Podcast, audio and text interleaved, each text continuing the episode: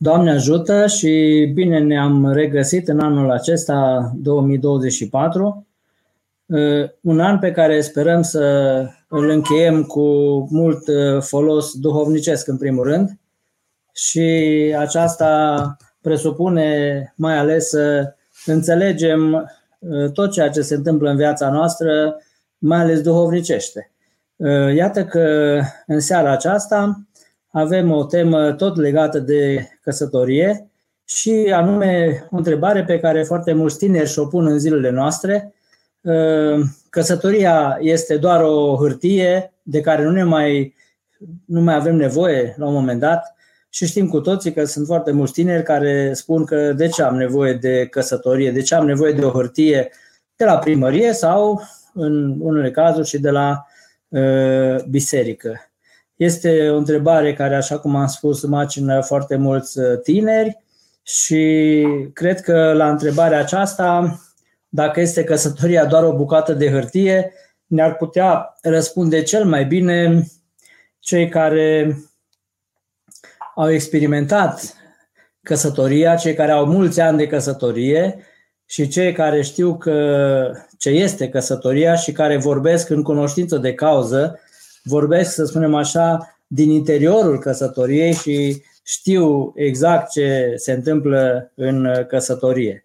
Uh, bineînțeles că atunci când ești tânăr și nu ai experiență, crezi că toate sunt roz, toate sunt bune, toate or să descurgă minunat, însă, așa cum uh, am spus și duminică la cununia unor tineri, căsătoria uh, este plină cu tot felul, și cu certuri, și cu împăcări, și cu uh, absolut cu tot. Ca și când ai vedea un câmp de flori cu tot felul de culori pe ea. Așa, dacă ai vedea numai roșu, numai verde, numai albastru, numai alt, uh, aceeași culoare, uh, te-ai plictisit. Și de asta uh, căsătoria este îmbinată, să zicem, cu tot felul de, de lucruri, pentru că așa este viața omului impregnată cu tot felul de lucruri, și bucurii, și necazuri, și uh, cu de toate. În legătură cu tema noastră, mi s-au născut, uh, când am, mi s-a propus tema aceasta, mi s-au născut în minte uh, alte întrebări legate de, de întrebarea aceasta dacă căsătoria este doar o bucată de hârtie. Și anume, uh, patru întrebări. Oare ce este, ce este căsătoria? De când este căsătoria? Ce este și de când a apărut hârtia, dacă este să ne legăm de întrebarea în sine, și dacă într-adevăr avem nevoie de hârtie pentru căsătorie. Acum, ca să răspundem cumva pe rând la aceste patru întrebări, uh, mă gândesc și m-am, m-am consultat, să zic așa, cu Dexul și am întrebat uh, Dexul ce, ce este căsătoria și în Dex se spune foarte explicit că uh, căsătoria este conven- o convenție uh, încheiată printr-un act de stare civilă. Deci o convenție încheiată printr-un act de stare civilă. E, aici avem, uh, să zicem așa, vreo trei cuvinte cheie, și anume convenție, act și stare civilă. Convenția, convenția Ă, spune tot ă, dicționarul explicativ al limbii române, spune este că o, este o înțelegere, o învoială, un acord între două sau mai multe state, instituții sau, atenție, persoane cu privire la anumite probleme sau obiective. Deci, este o înțelegere, deci a înțelege, de la, care vine de la verbul a înțelege, este o, o învoială care vine de la verbul a voi, și este un acord de la verbul a acorda.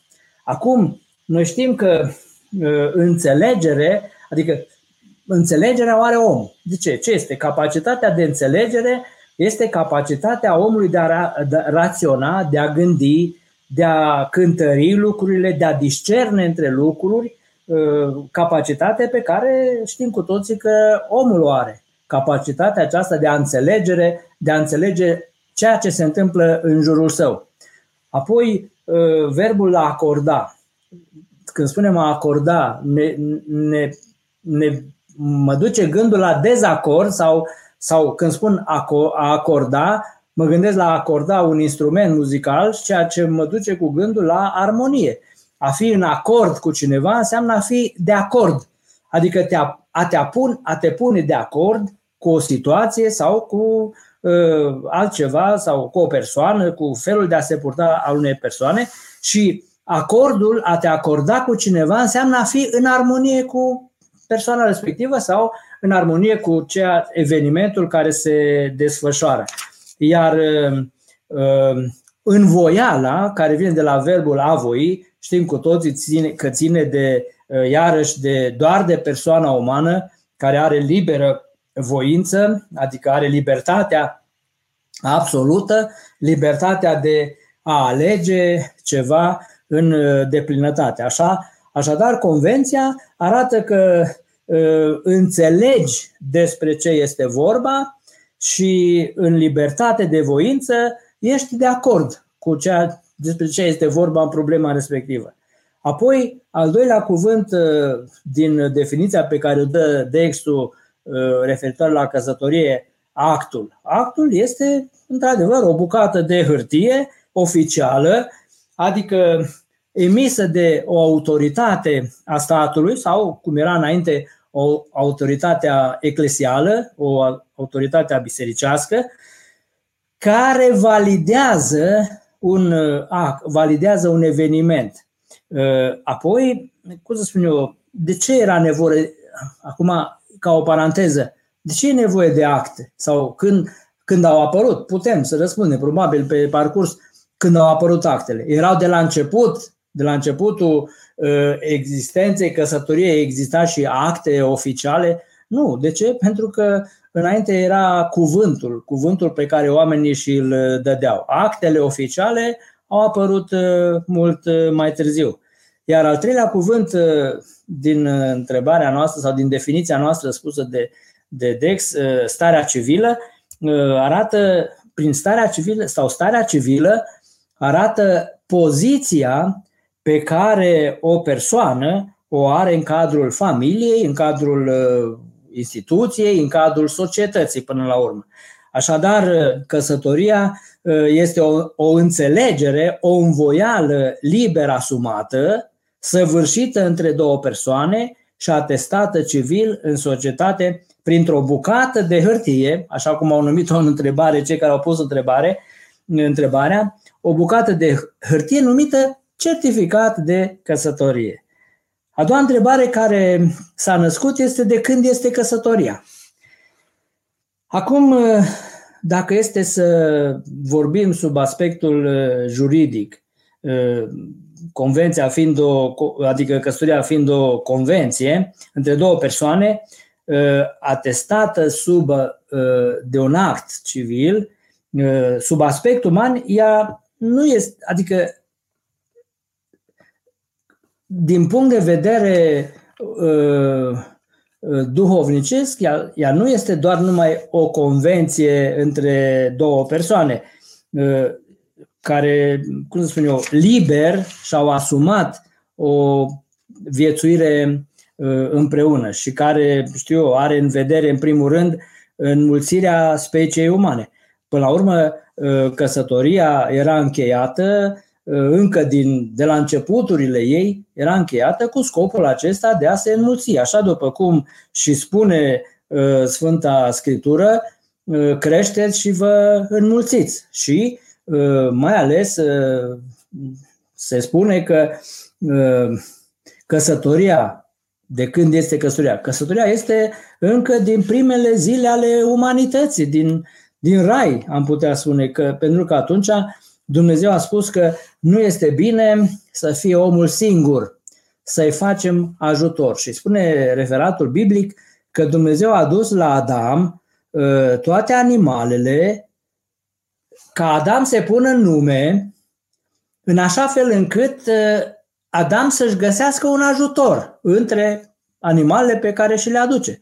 Și a dus Dumnezeu animalele la, la Adam, Adam le-a pus nume, dar, spune Sfânta Scriptură, dar n-a găsit ajutor între animale. Și spune Sfânta Scriptură că atunci Dumnezeu a adus un somn peste Adam și din coasta lui, uh, din corpul lui, din coasta lui, a luat uh, o coastă pe, uh, și a făcut-o pe Adam. Acum, în traducerea, când Adam a văzut-o pe Eva, a zis, iată, os din oasele mele, trup din trupul meu. Acum în limba, și, și spune un lucru foarte interesant, aceasta se va numi femeie. De ce? Pentru că a fost luată din bărbatul ei. Acum, în uh, limba română, nu, nu înțelegem prea, prea uh, clar de ce îi spune femeie, dar uh, în limba ebraică, în limba aramaică, în care a fost scris Sfânta, scrisă Sfânta Scriptură și mai ales Pentateucul, cărțile lui Moise, Cartea Afacerii, acolo la bărbat îi spune Iș și la femeie îi spune Ișa. De ce îi spune Ișa? Fiindcă a fost luată din Iș. Și atunci înțelegem mult mai bine de ce la femeie, de ce femeia este luată din bărbatul ei și se spune Ișa. Atunci, Adam când a văzut-o, practic Adam s-a văzut pe el. S-a, s-a, în, în Eva s-a oglindit chipul lui și Dumnezeu a spus, da, aceasta va fi ajutorul, uh, ajutorul uh, lui Adam. Acum, se ridică întrebarea următoare. De ce avea nevoie Adam de ajutor? Și la ce? Spre, la ce se referea ajutorul acesta? Și că nu-i bine să fie omul singur, să facem ajutor. Noi vedem astăzi că sunt mulți oameni care preferă să fie singuri, însă să știți că omul nu poate trăi singur. De ce nu poate trăi omul singur? Pentru că omul este persoană. Și caracteristica de bază a persoanei este că o persoană nu poate trăi singură.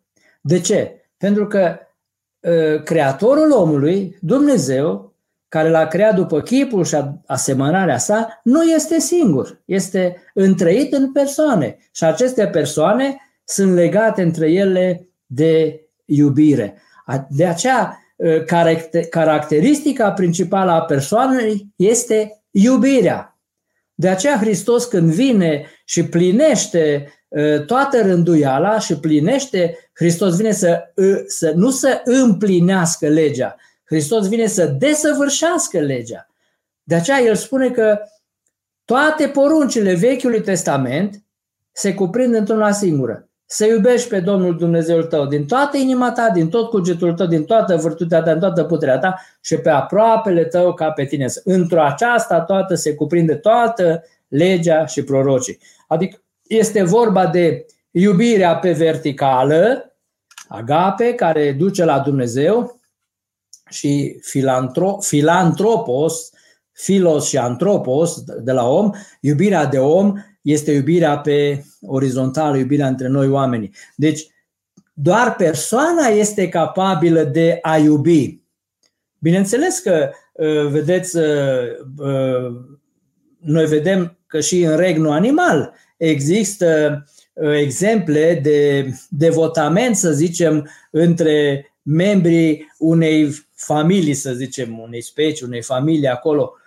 Și există și în regnul animal, vorbeam uh, cu altă ocazie, um, hormonul acela care se cheamă ocitocină sau uh, hormonul afectivității, care uh, le fac pe unele animale sau păsări ca atunci dacă le moare perechea să nu se mai împerecheze cu, să nu-și mai caute să se împerecheze cu altă, cu altă, cu altcineva.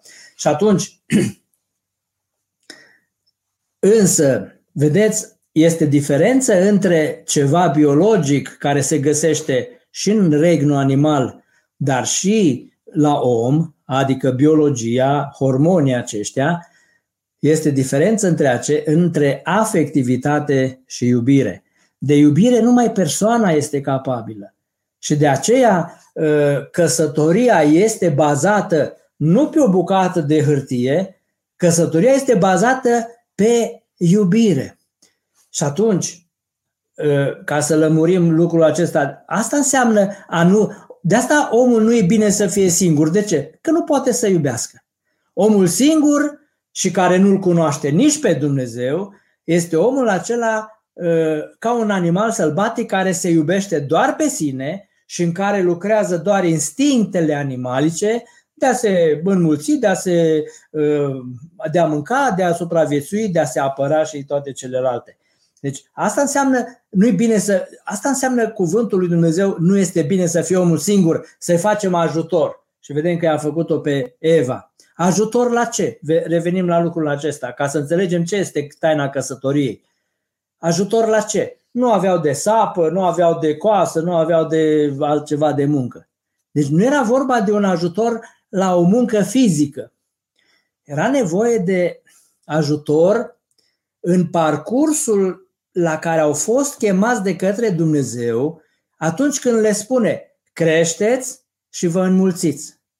Deci, din moment, din moment ce se puteau înmulți, erau crescuți biologic, dar era vorba de o altfel de creștere. Era vorba de o, de o altfel de creștere și anume de creșterea duhovnicească. Și creșterea aceasta duhovnicească se referă la trecerea din stadiul de animal la care lucrează instinctele, prin stadiul de om la care lucrează emoțiile și sentimentele și ajungând la starea duhovnicească la care lucrează deja Duhul lui Dumnezeu, în care omul poate să spună fie bărbat, fie femeie, poate să spună de acum nu mai trăiesc eu, ci Hristos trăiește în mine. E, la acestea se referă uh, Dumnezeu când spune nu este bine să fie omul singur, să-i facem ajutor. Și de ce era nevoie de ajutor în creșterea lor duhovnicească?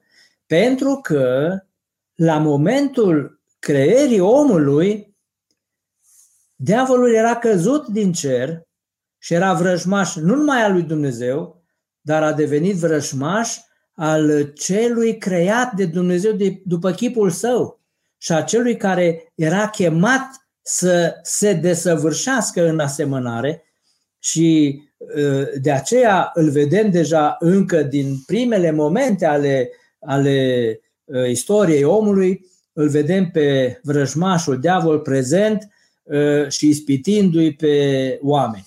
E, era nevoie de ajutorul acesta și ajutor duovnicesc. Însă, după cum s-a văzut încă la primii oameni și după aceea până în zilele noastre, um, oamenii nu înțeleg că uh, avem un vrăjmaș nevăzut, un vrăjmaș care, uh, după numele lui dia, diavolos, adică două părți, treaba vrăjmașului diavol este să separe, să despartă. Lucrarea lui Dumnezeu este să unească, ca tot să fie una. De aceea, chiar întâlnim referatul biblic referi, cu referință la crearea omului, spune că în primul capitol se spune și a făcut Dumnezeu bărbat și femeie. Și curios, și genetic se dovedește lucrul acesta, că în componența, în, în genetica omului, ă, întâlnim atât cromozomul X cât și cromozomul Y. Pe când la femeie doar X.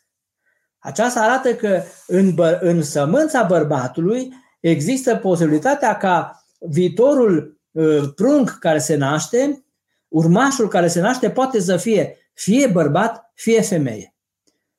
He, asta arată că uh, căsătoria de care spunem, mai ales teologii, spunem că este lăsată de, la, de Dumnezeu și lăsată încă din rai, rolul căsătoriei este unirea celor doi în așa fel încât uh, nu numai să fie numai un trup, ci ei să ajungă să fie și un suflet, să ajungă să fie și la nivelul emoțiilor și sentimentelor să fie în același, să fie acordați, să zicem așa, în așa fel încât să relația lor să fie una armonioasă și relația lor să ajungă ă, desăvârșită în așa fel încât, ă, cum să spun eu, la nivelul Duhului să fie uniți și la nivelul Duhului. Și atunci uh, ne dăm seama de lucrul acesta și prin faptul că uh, ultima rugăciune pe care Hristos a făcut-o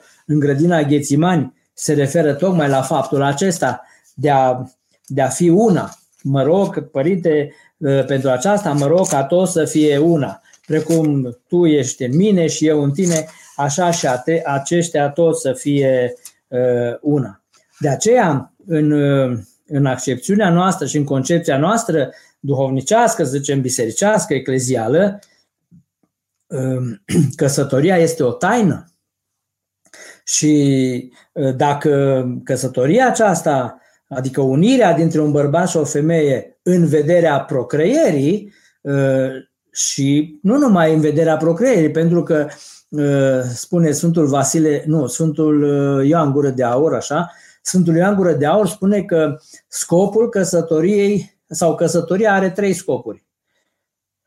Sfințirea vieții, nașterea de prunci și liman împotriva desfrânării.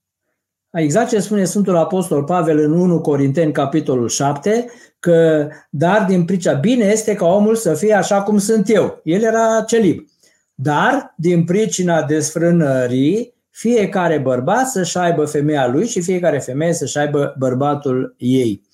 E, deci căsătoria este și liman împotriva desfrânării. Și atunci, iată că căsătoria nu este doar o bucată de hârtie pe care o încheiem în fața autorităților civile, căsătoria este mult mai mult decât atâta și mult mai mult decât o, o, o viețuire împreună, dar la modul ilegal, în sensul în care nu avem niciun fel de acord între noi, nu avem niciun fel de convenție între noi, ci pur și simplu sunt mulți tineri care spun, zice, părinte, dar ce, că doar o iubesc și ne iubim. De ce avem noi nevoie de o hârtie ca să ne iubim? Avem nevoie de o hârtie ca să ne iubim?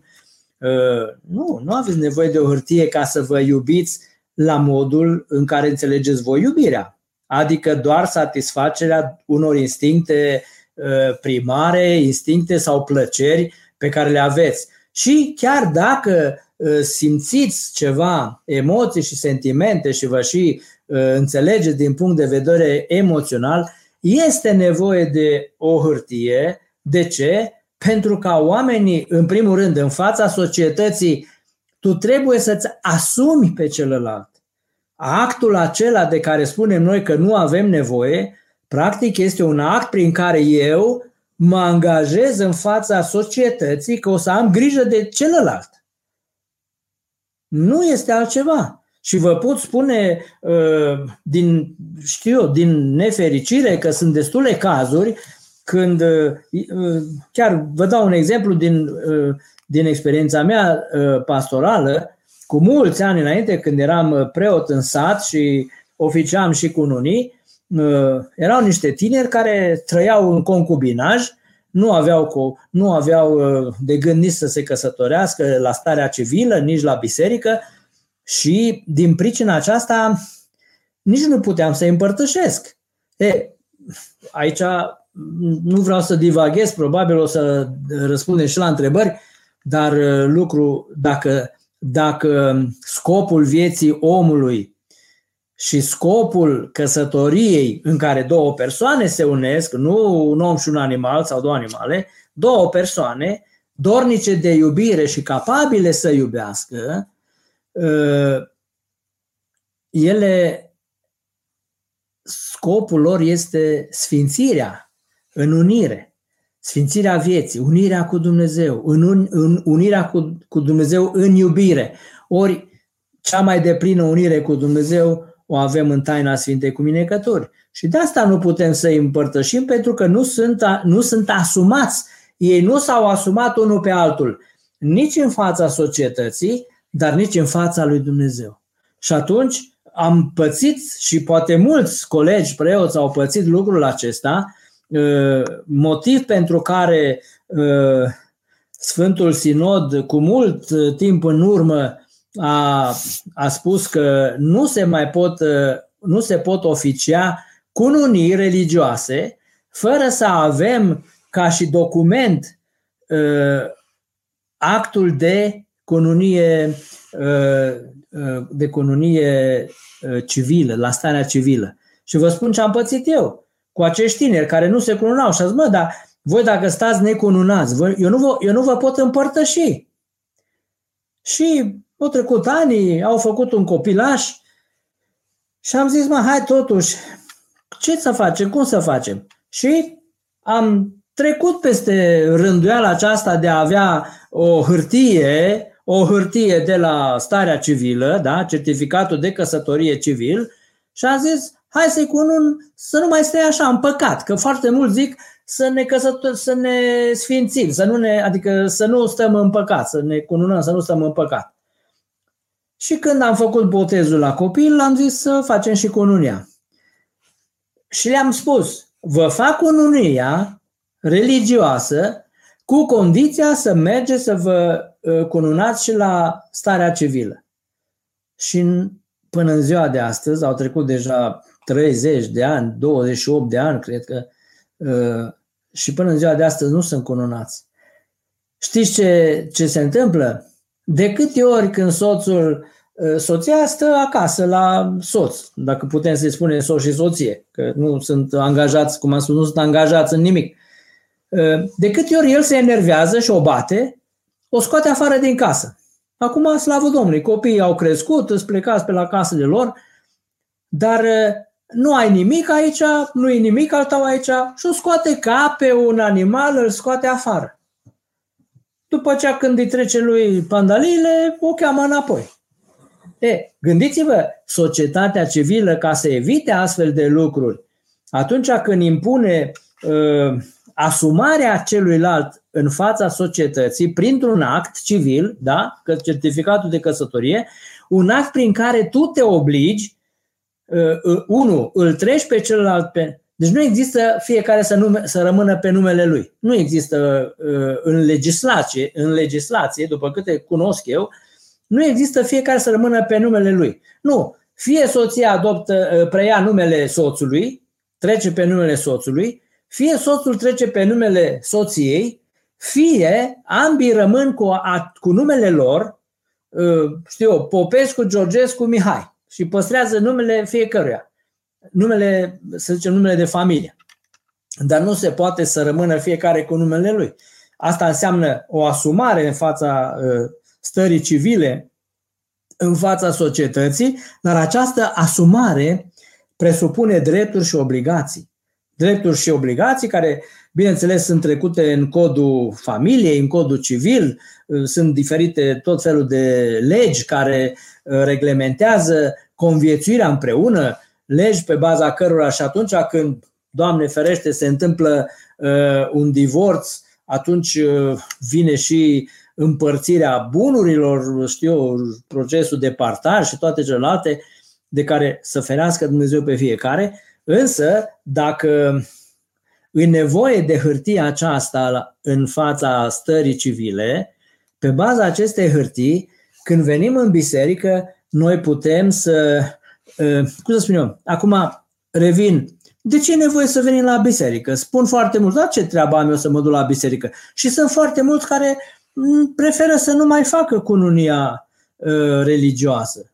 Acum, uh, și biserica de un timp încoace am văzut că eliberează certificate de căsătorie religioasă. Religioasă este nevoie de ele și, cum spun eu, poate că unii știți, poate că alții nu știți, uh, reforma lui Cuza uh, din 1857, când a făcut-o în, în uh, toate reformele pe care le-a făcut el, reforma aceasta care privea biserica, pe lângă faptul că a expropriat bisericile de toate proprietățile pe care le deținea și le-a dat statului, a fost o mare Hm, mă gândesc acum la tot ceea ce se întâmplă în plan politic și la noi în țară și în alte părți, dar mai ales la noi în țară. Ă, citeam că această reformă, această propunere de reformă pe care au făcut-o ă, ă, de a, de a lovi în biserică, a fost singura care nu a, nu a întâlnit opoziția niciunui partid din vremea aceea. Adică toți politicienii din vremea aceea au fost de acord să se lovească în biserică. Ă, nu este vorba de proprietăți, de una, de alta, ă, asta este altă ă, chestiune, altă problemă, însă, odată cu reforma aceasta, toate actele civile care erau ținute de biserică au trecut în, în, în atribuțiunile statului.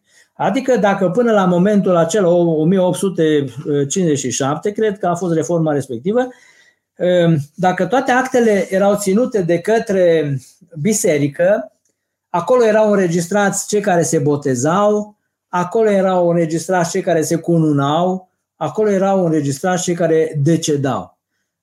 Toate acestea au fost trecute în administrația statului. Și de aceea, acum, biserica este legată oarecum de, a, de, de această hârtie pe care trebuie să o elibereze statul. Și fără această hârtie nu te pot cununa. De ce? Pentru că, uh, unul, tu nu ți-ai asumat civil pe celălalt. Acum, într-o țară ortodoxă lucrurile astea se pot înțelege. Într-o țară în care trăiesc mulți uh, neortodoxi este mai greu. Și chiar în vremurile, prim, în, în vremea primară, să zicem, în uh, primul secol creștin, uh, avem, cred, la, așa, în epistola Sfântului Apostol Pavel, în epistola 1 către Corinteni, în capitolul 7, este un lucru foarte interesant care spune Sfântul Apostol Pavel acolo. Dacă o femeie credincioasă are un bărbat necredincios și vrea să stea cu el, să nu se despartă. Pentru că prin femeia credincioasă se mântuiește bărbatul necredincios. Și atunci, altfel, copiii voștri nu ar fi sfinți, cum, cum zice acolo.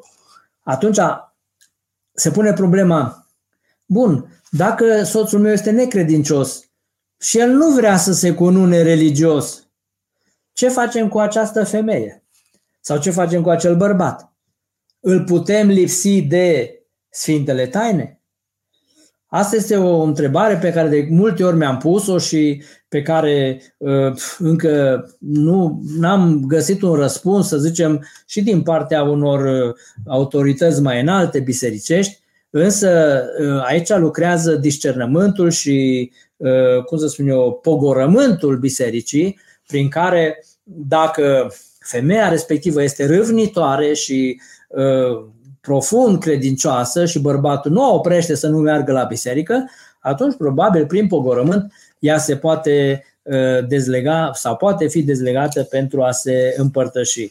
Și spuneam că avem nevoie de aceste acte și ca să certifice uh, starea noastră în fața societății, că suntem uh, angajați într-o răspundere civilă vis-a-vis de altcineva, de o altă persoană, dar uh, cununia la biserică deja presupune cu totul altceva. Cununia la biserică presupune deja un angajament nu în fața societății civile, ci un angajament pe care le au în fața lui Dumnezeu. Adică, Doamne, eu vreau să mă sfițnesc, eu vreau să fiu, um, vreau să mă asemăn uh, cu tine, vreau să ajung la desăvârșire, așa cum este porunca și chemarea, fiți sfinți precum Tatăl vostru cel din cerul sfânt este. Și atunci, vrând să ating acest scop, vrând să ating acest deziderat, îmi aleg una din cele trei căi de sfințire, căsătoria, călugăria sau celibatul. Și mi-am ales căsătoria. E, alegându-mi căsătoria ca mod de sfințire al vieții, atunci mă prezint cu cel uh, pe care l-am ales și pe care îl iubesc și zic, Doamne, uite, ăsta este omul pe care îl iubesc și cu care, și cu care împreună vreau să mă sfințesc. Și vrem să avem și binecuvântarea ta. Deci, este vorba de o binecuvântare. Cununia pe care o pune preotul pe creștetul mirilor este o încununare și este o binecuvântare prin care Dumnezeu binecuvintează ca tinerii respectivi să trăiască, să conviețuiască după toate regulile și normele căsătoriei, inclusiv legăturile trupești. Altfel, trăind necununați nici la biserică, eu nu pot să-mi sfințez viața. Vin mulți tineri și întreabă, părinte, dar eu o iubesc. De ce nu mă pot împărtăși? Era o situație în care cineva îmi spune, am întrebat, zic, dar uh, uh, ai o prietenă? Și eu spun, zice, da. Zic, dar trăiți împreună și trupește? Da, părinte, fiindcă o iubesc. Dar să știți, acum am post, n-am păcătuit. El avea conștiința că păcătuia cu ea. Acum am post, n-am păcătuit. Zic, bine, dar după ce o să treacă postul, o să fiți din nou împreună. Păi da, sigur că da, că ne iubim. Păi nu te pot împărtăși. Dar de ce? Că doar ne iubim. Eu înțeleg. și, și Dumnezeu te înțelege. Dar în, dacă până în momentul în care nu ți asumi iubirea aceasta, să-ți o asumi în fața lui Dumnezeu. Doamne, pe ăsta iubesc. Și vrem să ne sfințim împreună. Și atunci Dumnezeu îți dă binecuvântare și atunci, bineînțeles că te poți și căsători. Te poți și împărtăși. Asta înseamnă să înțelegi căsătoria nu ca pe o bucată de hârtie, ci să o înțelegi ca pe o taină a lui Dumnezeu.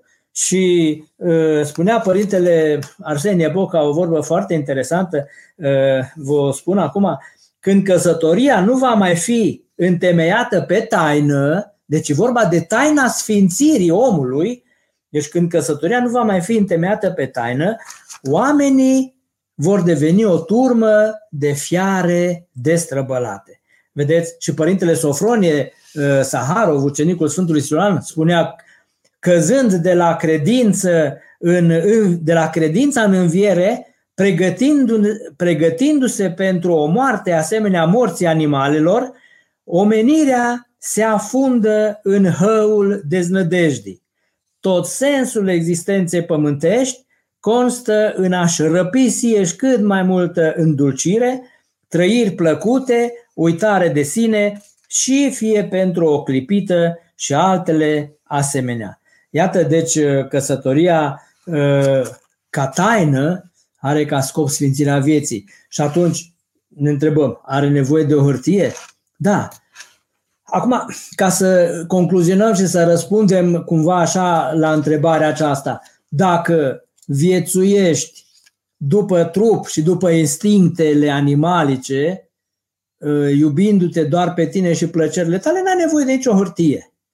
Niciun animal n-are nevoie de o hârtie ca să se înmulțească, ca să se hrănească, ca să se apere sau știu ce să, ce să facă.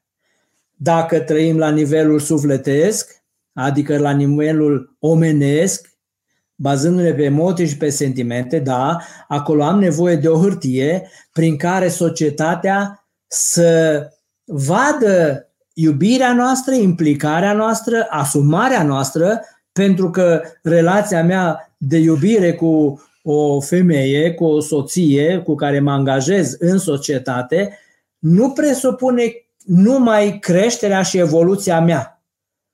De relația noastră de iubire ține și relația noastră intraumană de ceilalți, cei care sunt în jurul nostru. O familie poate să dea un doctor extraordinar de bun, poate să dea un inventator, poate să dea nu știu ce și atunci el se uită în urmă la, uh, cum se spune, la arborele genealogic și știe, eu mă trag de acolo, de acolo, de acolo, din sămânța lui cutare. De asta am văzut acum cu ocazia sărbătorilor că cel puțin la poporul evreu era foarte strictă ținerea acestei genealogii, de a ști din cine te tragi, care sunt rădăcinile, care sunt strămoșii. Și pentru aceasta este nevoie de o hârtie, de o hârtie legală, de o hârtie prin care îți asumi niște drepturi și îți asumi niște obligații pe care le ai vis-a-vis de celălalt. Iar dacă trăim la nivelul duhovnicesc, căsătoria ca și taină, da, acolo uh, nu este neapărat nevoie de o hârtie, pentru că Dumnezeu nu se, uită, nu se uită la o hârtie, dar pentru că trăim în lumea aceasta, chiar dacă suntem, uh, uh, chiar dacă suntem angajați pe drumul Sfințeniei, trăind în lumea aceasta, noi trebuie să ne supunem legilor lumii acestea, așa cum ne sfătuiește și Sfântul Apostol Pavel și toți Sfinții Apostoli. Noi sunt tre- trăim în lumea aceasta, dar trebuie să trăim în lumea aceasta ca și cum nu am trăit, eh, ca și cum nu am fi din lumea aceasta. Eh, vă îndemn pe mulți să citiți, eh, pe toți să citiți, dacă se poate, epistola către Diognet, în care, într-o manieră extraordinară, se spune ce, cum ar trebui să fie viețuirea creștinilor. În așa fel, exact cum spune, deși trăiesc în lume, trăiesc mai presus de, de lume. Se supun legilor lumii acestea, dar ei sunt mai presus de lumea aceasta. Și atunci, bineînțeles că doi tineri care sunt angajați pe drumul uh, către Dumnezeu, pe drumul sfințirii vieții, aceia nu se vor înșela unul pe altul și nu va veni vreodată momentul în care să spune, zicea, ce mă ține legat de asta, doar o hârtie. închei, adică mi-am adus aminte de o situație pe care am trăit-o înainte de 89. Mă aflam în curtea unei mănăstiri, începuse slujba și am văzut un domn care stătea în fața bisericii. Și am zis, de ce nu intrați în biserică, fiindcă a început slujba. Și el îmi spune, zice, păi eu nu cred în Dumnezeu. Oh, opa, dacă nu credeți în Dumnezeu, ce faceți în fața bisericii pe bancă? Zice, domnule, eu nu cred în Dumnezeu, dar nevastă mea crede, nevastă mea e credincioasă. Și zice, serviciul meu este de așa natură încât uh, sunt plecat de acasă câte 3-4 luni pe an. Dar unde mă duc, eu stau liniștit că nevastă mea nu mă înșală. De ce? Pentru că ea se teme mai mult de Dumnezeu decât de mine. Și pentru aceasta eu o las să meargă la biserică oriunde. Ce înseamnă lucrul acesta? Omul ăsta, chiar dacă era ateu, el înțelegea că nevasta lui uh, nu, nu o să-l înșele niciodată. De ce? Pentru că era deja angajată pe drumul Sfințenii. Și aș vrea să închei cu un cuvânt, un gând care l-am avut duminică când am curunat doi tineri și am auzit spunându-se și se știm cu toții că spune acolo um, uh, până când moartea ne va despărți. E, aș vrea să închei spunând și le-am spus și tinorilor, eu nu vă urez până când moartea vă desparte, ci până când viața ne unește. Asta ar trebui să fie parcursul unei căznicii, până când viața, Hristos, care este viața, ne unește la așa măsură încât să fim uh, una. Mulțumesc, avem uh, câteva întrebări aici. Dan, părinte, cum ați convinge un tânăr sau o tânără să-și păstreze fecioria până la căsătorie? Ce le-a spune efectiv? Întreb asta ca tată, conștient fiind de faptul că e greu să rezist tentații, să rezist tentațiilor care sunt tot mai multe pe zi ce trece în lumea de astăzi. E, tocmai vorbeam de niște tineri pe care am cununat zilele acestea și care se cunosc doar de șase luni de zile, cred. Dar au spus, decât să ajungem să cădem în păcat, mai bine ne cununăm. Chiar dacă suntem tineri, chiar dacă, să zicem, Uh, nu o să facem o nuntă extraordinar de mare și de uh, cu fast. E, nu poți să-l convingi pe un tânăr ca să trăiască așa decât dacă el singur se convinge. Biserica, de fapt, nu vrea să convingă pe nimeni. Uh, biserica numai și noi, ca preoți și ca duhovnic, expunem niște experiențe, expunem niște învățături date de Domnul nostru Isus Hristos și de Sfinții Apostoli, de Sfinții Părinți, însă Uh, aș putea să vă spun, uh, poate din. Uh, și hm, îmi vine să zic acum, este alt duh. Duhul în care ați crescut dumneavoastră ca părinte, Duhul în care am crescut eu acum 60 de ani ca tânăr, era altul decât Duhul care este acum.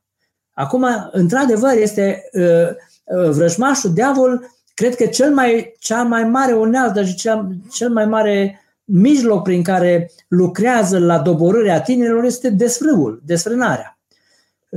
Și atunci mă gândesc că înainte, până să cunosc eu, până să cunosc eu, până să fiu eu în biserică și să cunosc, să cunosc rânduielile bisericii, mă gândeam așa, dacă eu, ca băiat, am pretenția când mă căsătoresc ca fata să fie fecioară, oare ea nu ar avea în virtutea egalității, ă, pentru că tot se vorbește de egalitate de gen, da?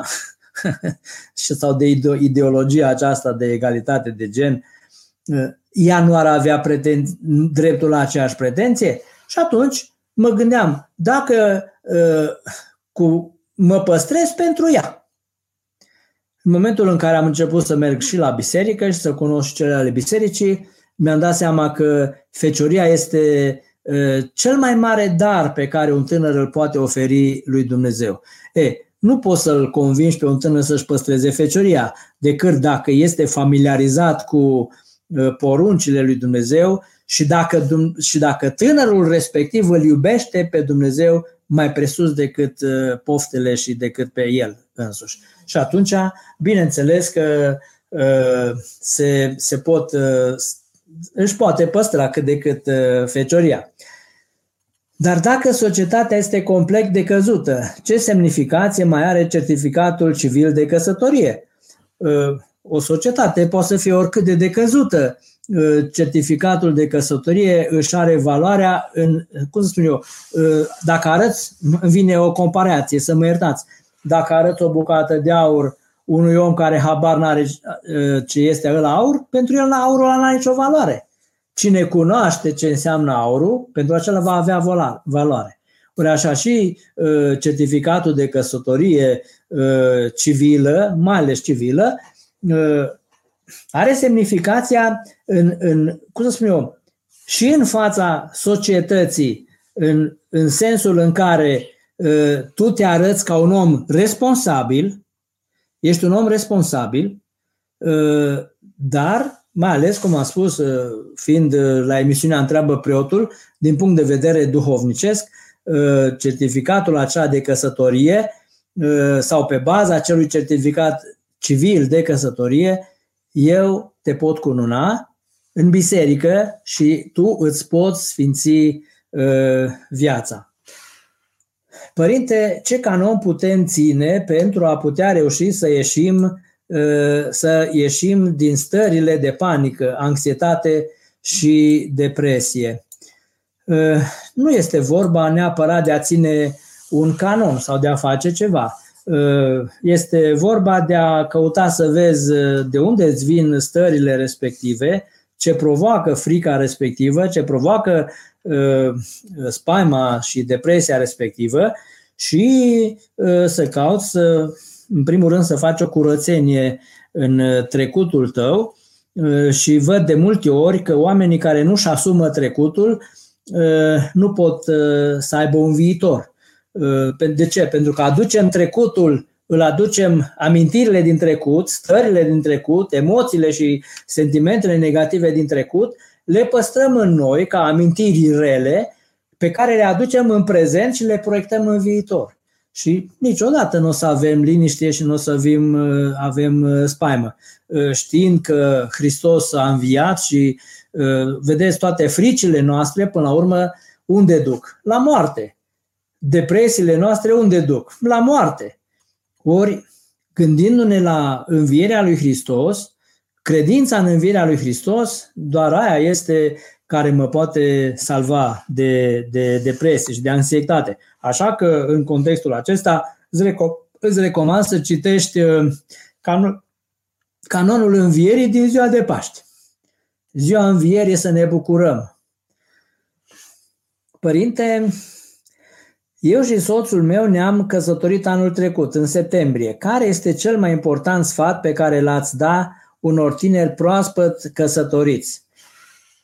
Cel mai important sfat, să zic așa, sau cel mai mare sfat este acesta, să aveți răbdare unii, unul cu altul, să nu vă uh, zmintiți de ceea ce o să vedeți că pe parcursul vieții o să iasă la suprafață, Uh, un an deja este un an în care ați putut să vedeți uh, unele aspecte neștiute până în prezent uh, în legătură cu celălalt, dar vor urma, vor, vor urma și alți ani și mulți ani să dea Dumnezeu, ani în care începem nu, nu neapărat să-l descoperim pe celălalt, că mulți greșesc, caută să fie foarte atenți la celălalt, să descopere bunele și relele din celălalt, nu, este căsătoria, viețuirea împreună, este un exercițiu prin care învățăm să ne cunoaștem pe noi înșine și ne cunoaștem pe noi înșine prin reacțiile ce le avem vis-a-vis de ce ne face celălalt.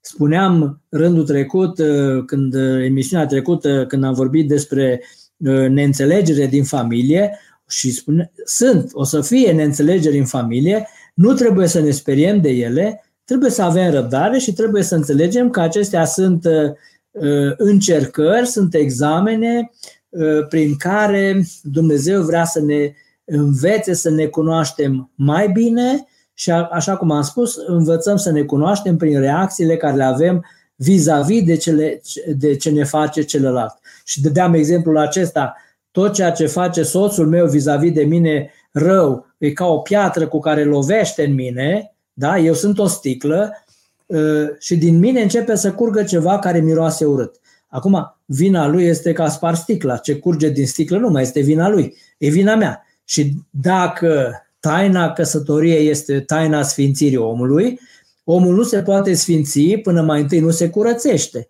Și ca să se curețe, îi nevoie să vadă ce este în el. Și de aceea Dumnezeu îngăduie ispititorului, vrăjmașului diavol, să lucreze cu materialul clientului, adică al soțului, al soției, al, cu ce găsește rău în fiecare, material rău, ca să lovească în celălalt ca o provocare, ca celălalt să scoată din el toată răutatea.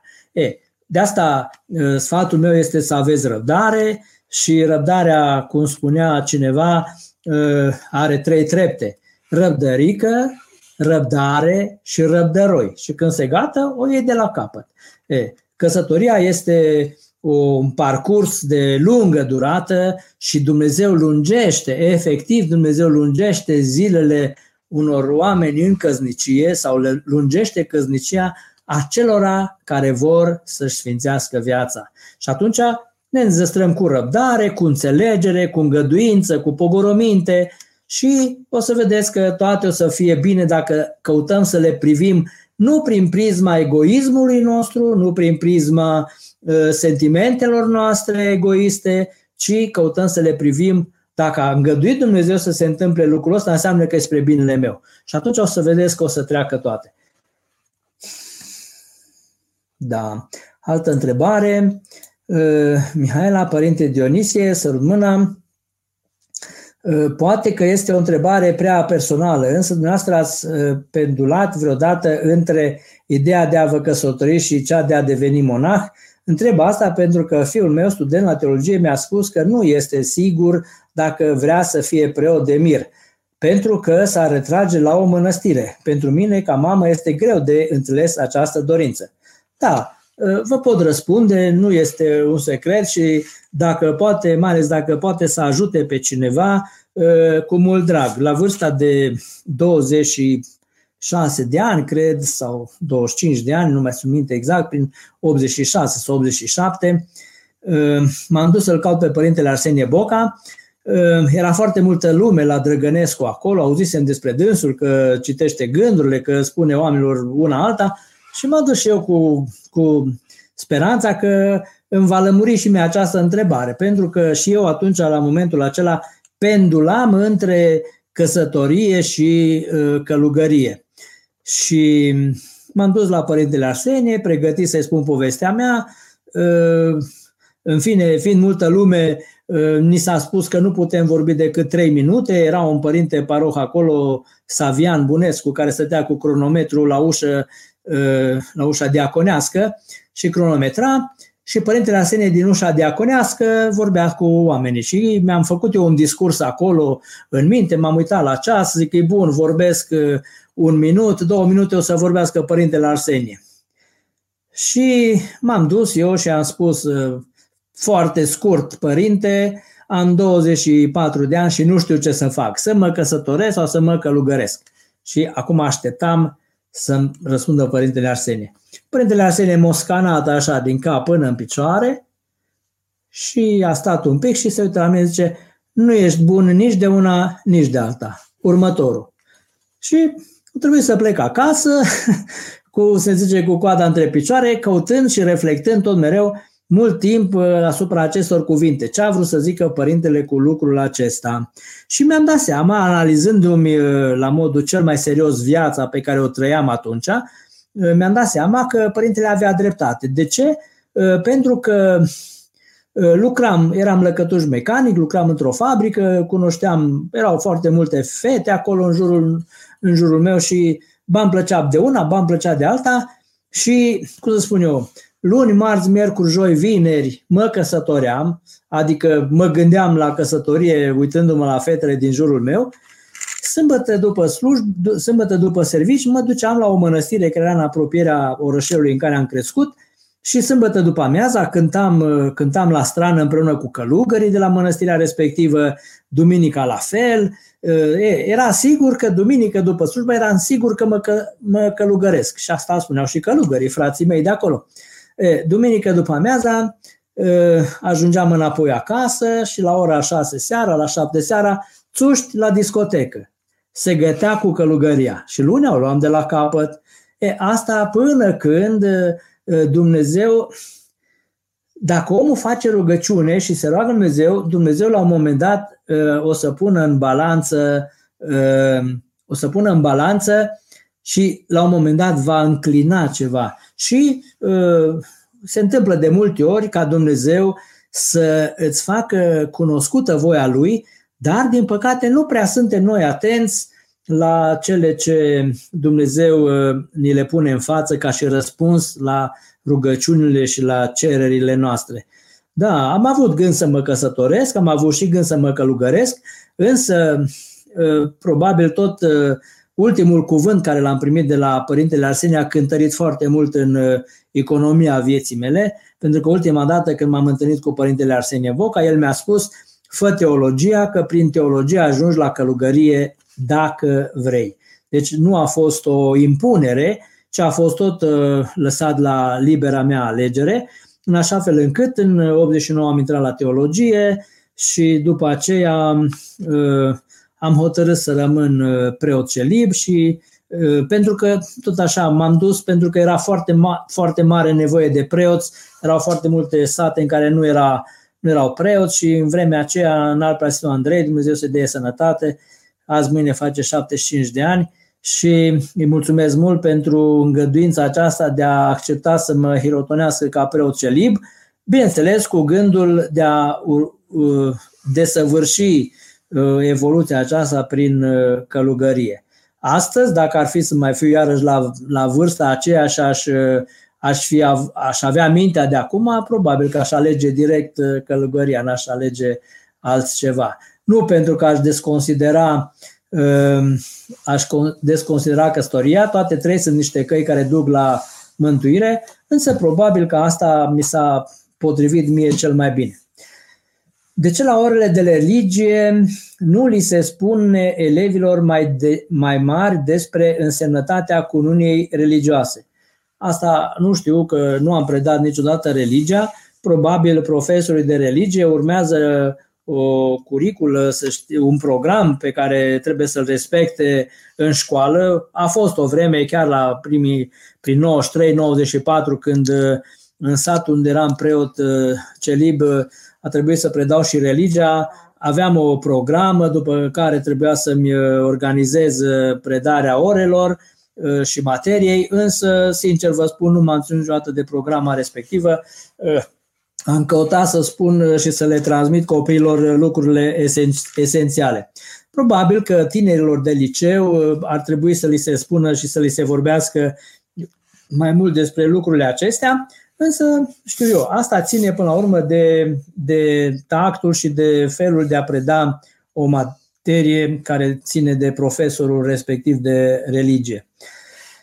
Iulia, cum putem scoate din inimă pe cel cea care nu ni se potrivește nouă? Păi, cum să spun eu, chiar dacă nu ți se potrivește din moment ce ai lăsat în inimă, îmi vine în minte acum un cuvânt pe care îl spunea părintele, părintele Uh, Teofil Părăian, că inima lui are doar intrare, nu are și ieșire. Așa că dacă ai lăsat pe cineva să intre în inima ta și ai fost dezamăgită, asta înseamnă că înainte să fii dezamăgită, ai fost amăgită. Te-ai lăsat amăgită și apoi te-ai dezamăgit. E, uh, de asta nu putem să ne deschidem inima și să lăsăm să intre în ea uh, oricine, însă cum am spus, asta chiar că privește doar partea emoțională și partea sentimentală. Duhovnicește, în inima unui om în duhovnicist, acolo încape toată lumea, inclusiv vrăjmașii care la un moment dat i-au făcut rău. Dar dacă ai lăsat pe cineva să intre în inima ta și ți-a produs rău, nu poți să-l scoți, să zicem așa, decât iertându-l, iertându-l din toată inima, așa cum zice Hristos, iertați din inimă și atunci rana respectivă, care știu, dacă ți-a produs vreo rană, rana aceea se va uh, vindeca. Părinte, am divorțat de curând. Aveți vreun sfat pentru mine? am încercat din răsputeri să-mi conving soțul să nu, ne, să nu se destrame familia. Avem și doi copii, 7 și 12 ani. Acum, vedeți, nu putem să ținem cel mai mare și cel mai dureros divorț este cel dintre om și Dumnezeu pentru că nu se compară iubirea noastră cu iubirea lui Dumnezeu față de noi. Iubirea noastră este bazată pe sentimente și pe emoții, care, uite, la un moment dat, probabil după 12, 13, 14 ani de căsnicie, se răce, se diluează și atunci omul, omul caută în altă parte și se destramă căsnicia. Însă, iubirea lui Dumnezeu fiind o iubire duhovnicească, el cu atât, suferința lui este cu atât mai mare când un suflet se desparte de el, un suflet alege să, să fie potrivnic lui Dumnezeu și să lupte împotriva lui Dumnezeu. Dar, bineînțeles că viața nu se termină odată cu despărțirea, odată cu divorțul. Viața noastră aud de multe ori, poate și în filme și în realitate, dar de multe ori se spune că ce rost mai are viața fără el. Uh, nu, viața noastră nu este nici Ion, nici Mărie, nici Vasile, nici Gheorghe, nici altcineva. Viața noastră este Hristos. Și atunci, dacă trăim în felul acesta, încât viața noastră să fie Hristos, viața merge înainte cu Hristos.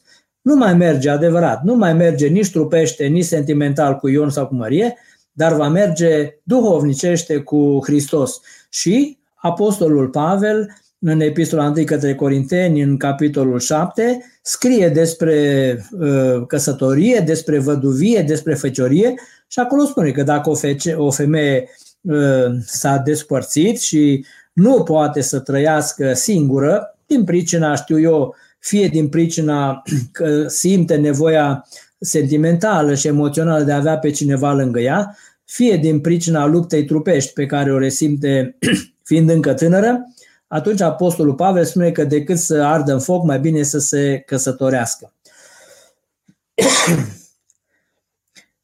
Deci cam, cam asta ar vrea, aș fi avut să spun în legătură cu uh, întrebarea aceasta, dacă este sau nu este nevoie de o hârtie sau dacă căsătoria este o hârtie de care nu mai avem nevoie. Nu, căsătoria este mult mai mult decât o hârtie, am spus ea este taină și Uh, închei cu gândul acesta, uh, nu moartea ne desparte, ci viața este cea care ne unește. Noi trăim pentru a fi împreună cu Hristos, nu trăim pentru a, a știu, nici a face casă, nici a face copii, nici a face altceva. Și pentru toate acestea, în fața uh, autorităților avem nevoie de hârtie, în fața lui Dumnezeu avem nevoie de iubirea și de devotamentul și jerfirea uh, uh, pentru celălalt.